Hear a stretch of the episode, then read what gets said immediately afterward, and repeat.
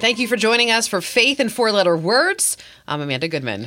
And I'm Tara Thomas. We are so excited to bring you another exciting edition of our now three episodes in podcast. So this is our number, is number four. four. Are we going to start doing like anniversary shows? I feel like we should. I feel like we. Yeah, I feel like we really should like have confetti fall from the. You know, and we're being recorded. And I don't know if this is this is not a good size. I have no good size anymore, but we are being recorded. We want to thank. We are brought to you by Rock Gym and Rock Fit. They are the OG of workouts in the Cedar Valley. They are often duplicated, never you know, often imitated, never duplicated. I Right. think that's the right way to say it. Also, Ketman Aesthetics. They are the home of the Vampire Facelift. It is amazing. making us look good with some extra help that we can't secure on our own, exactly right? right. Well, we are doing a timely topic in that so much has been circulating about the content of that new morning show, award winning now morning show, Jennifer Aniston picking up a SAG award this past Sunday, which all they did was focus on her reaction to Brad Pitt's speech and his backstage, you know, viewing of her on the monitor. So important to mention that in that that's really what this episode behind the curtain will spotlight is how much men are the drivers. The man behind the curtain is a man, and he or she ultimately on the desk is controlled by said person in the shadows. Right. Now, the morning show, it's on Apple TV, and I watched it. And it was one of those, once I was in it, I watched it all day long. I went on that binge watch. And at one point, I had I got up, I had a, I, I ripped my headphones out, and I went outside because I was like getting so amped up. I was so angry and irritated, and I was literally having flashbacks. I mean, it sounds so juvenile and it sounds like it really wouldn't happen, but that's what was, it was triggering me watching that Oh, I'm sure. and it was you know it, it this this man so basically come on they're mirroring this whole story off of matt lauer they are i mean they even have like the button underneath the desk that closes in his you know dressing room and here this man he had predatory behavior he was using his position of power you know and women were having affairs with him to further their career. They admitted it. They knew they were afraid they were going to lose their job if they didn't, all this other stuff. And so in comes like Jennifer Aniston's character. She's going to lose her job. She finds out, and he, you know, because they said, well, she's getting old. We need to replace her. Mm-hmm. And I'm like, here we go. And here is this guy who was doing everything behind the scenes, but he knew how to play the game. He knew how to kiss up to the right people. He knew how to go play golf and rub elbows with, you know, the the the top honchos. And there it was. And so his job was always secure. Absolutely. So there it was again. This guy, even, and they all knew that th- this character, played by Steve Carell, they all knew what he was doing. That he was having these affairs and illicit behavior with these young, you know, young producers, young reporters who were trying to work their way up. You know, management got involved, try to silence it, and they were going to get rid of the female anchor, Jennifer Aniston, because you know they weren't sure. They thought the ratings. They blamed the dip on the ratings on her.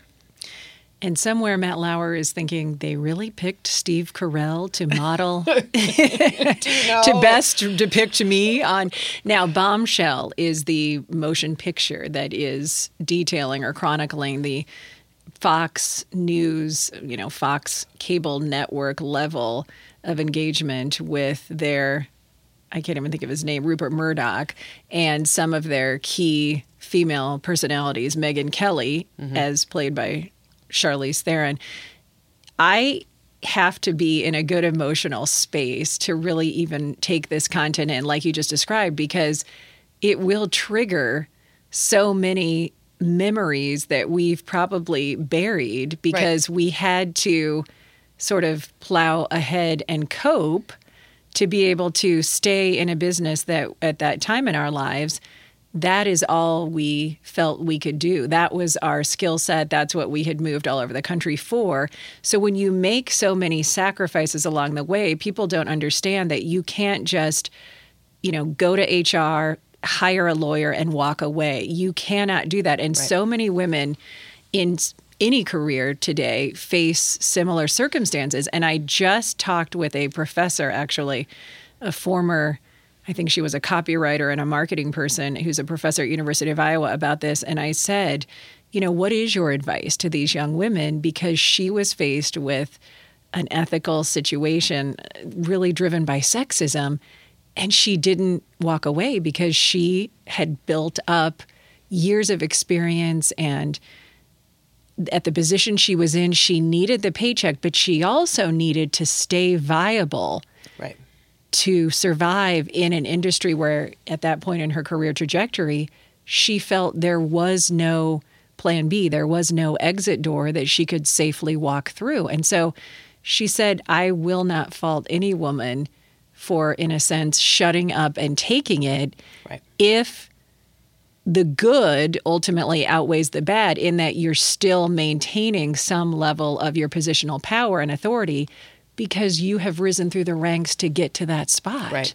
Well, it's I saw recently Megyn Kelly was commenting, and uh, they did a story on her where she said, you know, Roger Ailes, who was the head of Fox, who was later ousted before his um, he passed away, and she said, you know, I walked in his office and he said, you know, go ahead and twirl for me.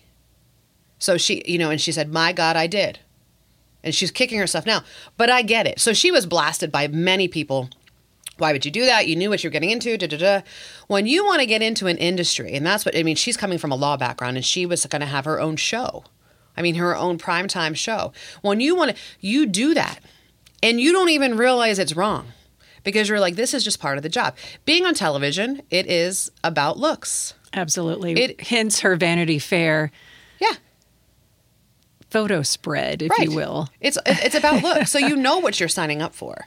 So it was interesting to me when I was at a station in North Carolina, and I was positioned to do you do the mommy stuff.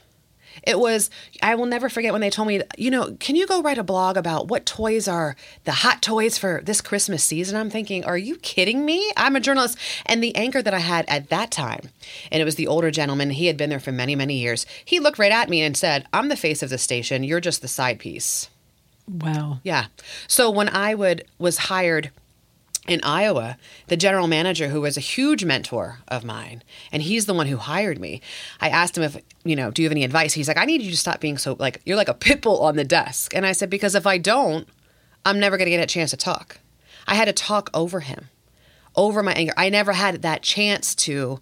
And so when I moved here to Iowa, you know, the g- general manager at that time, my, my the boss who I respected would say to me, enough with this mommy stuff show people your chops. Show people you are a journalist. You know it's not about what you look like. It was like this is refreshing. Because i've never had that i never had that before. Mm-hmm. i never had that before. But it was that time in north carolina where i was just like okay i'm supposed to fit in this role. And the inappropriateness of what was happening led by that person who i was working side by side with you know during three newscasts. And it was just you get away with everything because you're the face. And I am replaceable and dispensable, and they can just find somebody younger who's not going to speak up. Absolutely. When you think of the sheer nature of a business where women are not being allowed to age out, by default, you have a lot more experienced men just in terms of the years that they will build up in an anchor position. So, all the women will always be potentially in a position to be underpaid because they will never have the level of years under their belt, so to speak. I mean, you're never going to achieve that seniority level. And it's, you know, no fault of the men because that's just the way the business, the culture, mm-hmm has allowed things to persist. So I, I will never forget back in Yakima, Washington, in my early news anchor days where I was a co, you know, I was the main female anchor with a, a male co anchor. And one of our promo photos that was airing in the local newspaper at the time, that was running really daily in the paper, had him positioned in front of me. Yeah. I was behind him. Every time. And then we had sports and weather mm-hmm. flanking us on either side. And a woman pointed out to me, You should be in the front. She said, You're the more dominant, credible personality of the two. You should be in front. And it, it was the, it, it just struck me at no one had ever pointed that out to me, nor had I ever considered that I shouldn't play second fiddle to him. And so it was really eye opening because I started to then realize how much we fall in line as young females just trying to, you know, claw our way into these positions and you just accept that that's the default is that the man would take the lead all across the board and then that extends into the literal boardroom because the vast majority of management would be male driven. I think about a time there was Hurricane Irene hit that was several years ago. Okay, my son at the time, Nico, was only a couple months old, and Gia, so I had to go and sleep at the station. So my poor husband is at home with our three-year-old daughter, and then uh, like Nico, who was three months old right? I had to breastfeed and give the milk to emergency medical staff that could take it in floodwaters to my house. But I had to stay at the station. I had to stay at the station for three nights in a row. I slept under my desk. I laid upstairs. I would I was able to take five five to ten minute cat naps. Right, my hair was full of dry shampoo. My co-anchor at that time, who had been at that station for thirty plus, thirty-five plus years, he would go home he had, you know, like emergency crews taking him home and he slept for eight hours. So there I am. I will never forget. I was sitting on the desk. I'm on like 15 minutes of sleep. And he comes up, sits on the desk, sits at the anchor desk, and is like, "All right, it's my sh- my show now."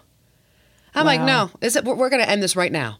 I I've been staying here night after night. I've been doing continuous coverage. You've been sleeping at, you've had eight hour, you know, rests at home.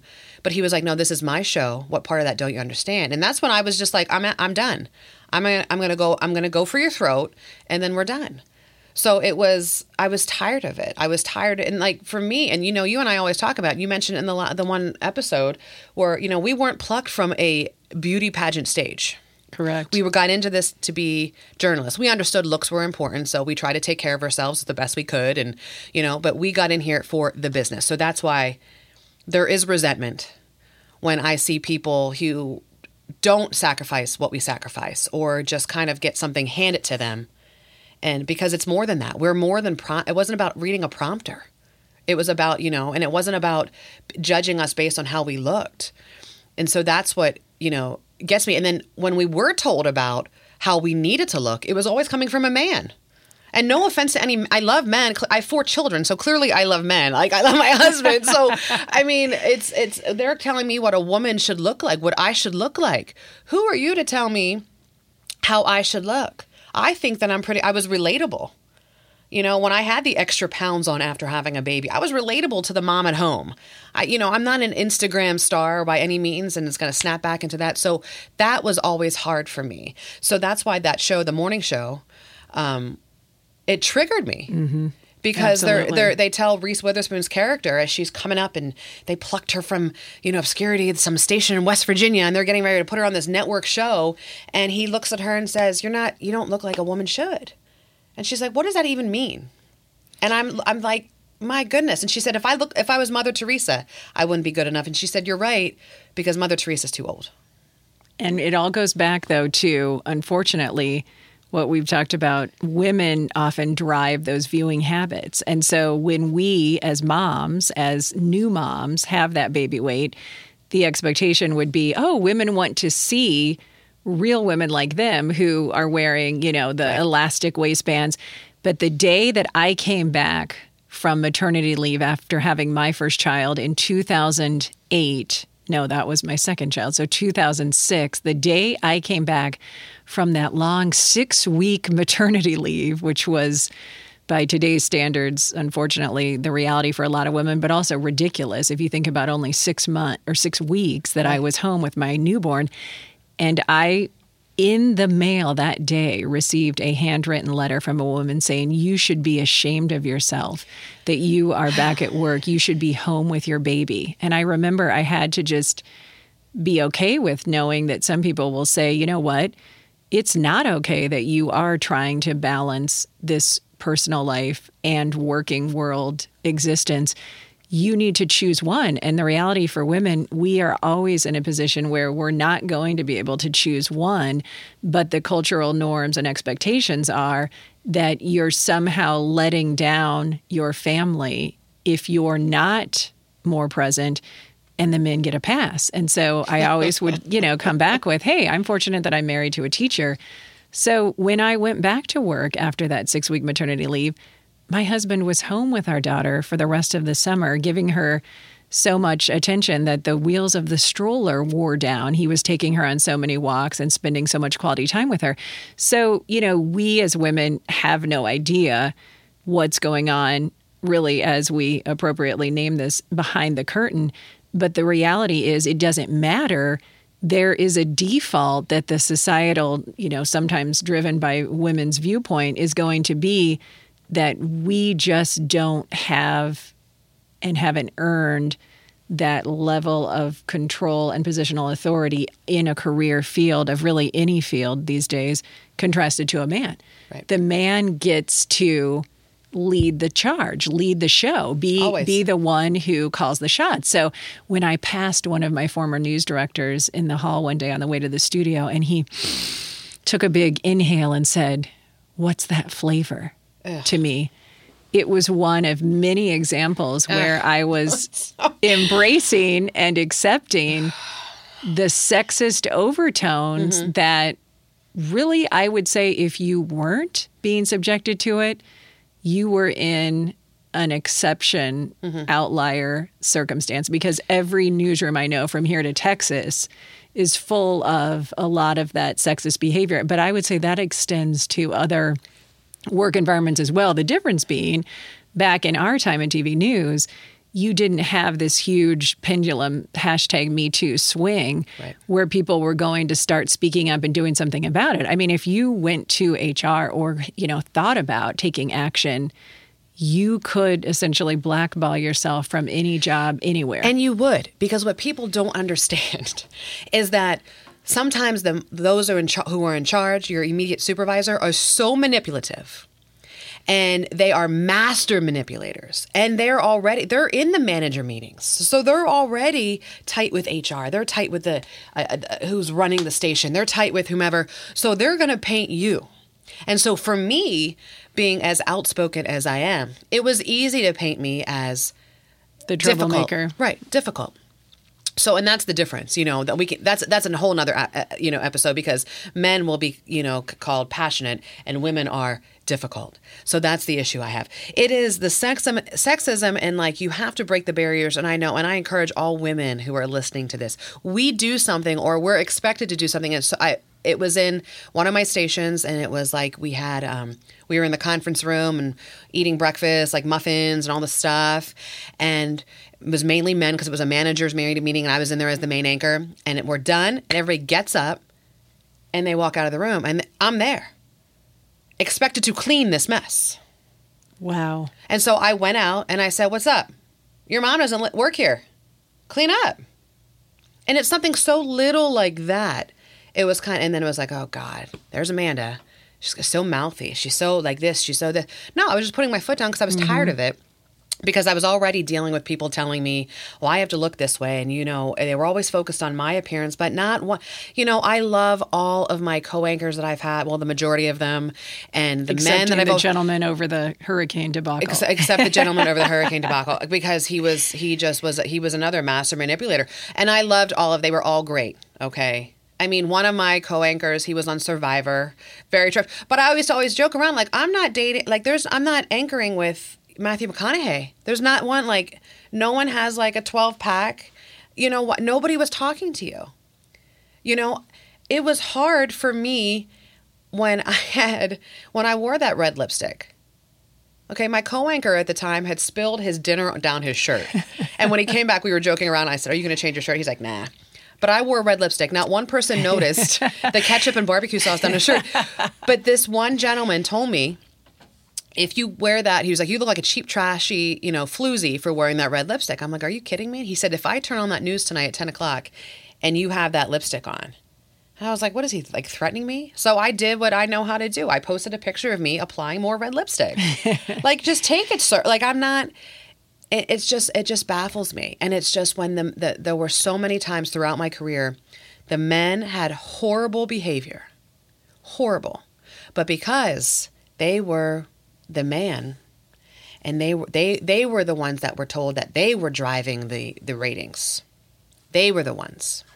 And we were supposed to be just the the good comp like the little accessories. And it was just it baffled it just baffled me. It absolutely baffled me. We cannot let this episode go without mentioning that uh, there was a time when a reporter in the Cedar Valley was dating Matt Lauer. Right. So he would call into the local newsroom and make appearances in the Cedar Valley. So some of the listeners may recall that there was so much buzz that at one time it was even mentioned in the National Enquirer Right. that Matt Lauer was right. spotted in Waterloo, Iowa.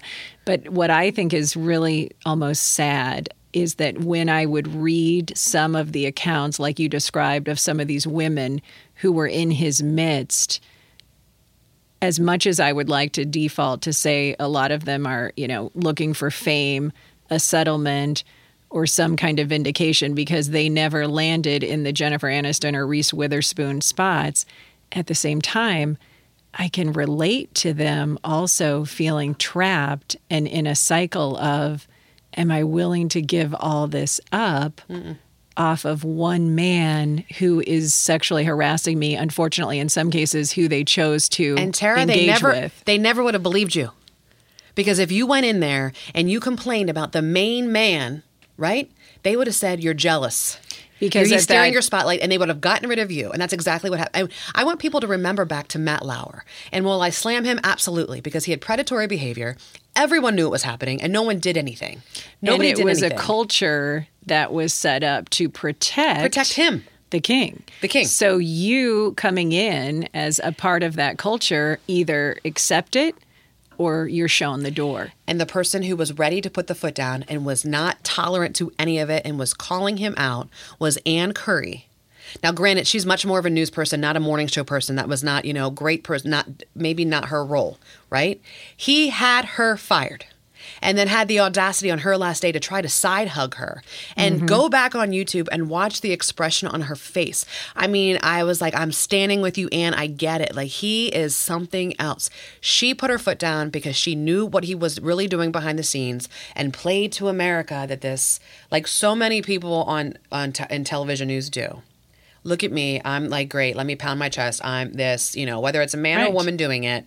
And when really behind the scenes it is just inexcusable behavior. And she got fired because she spoke up.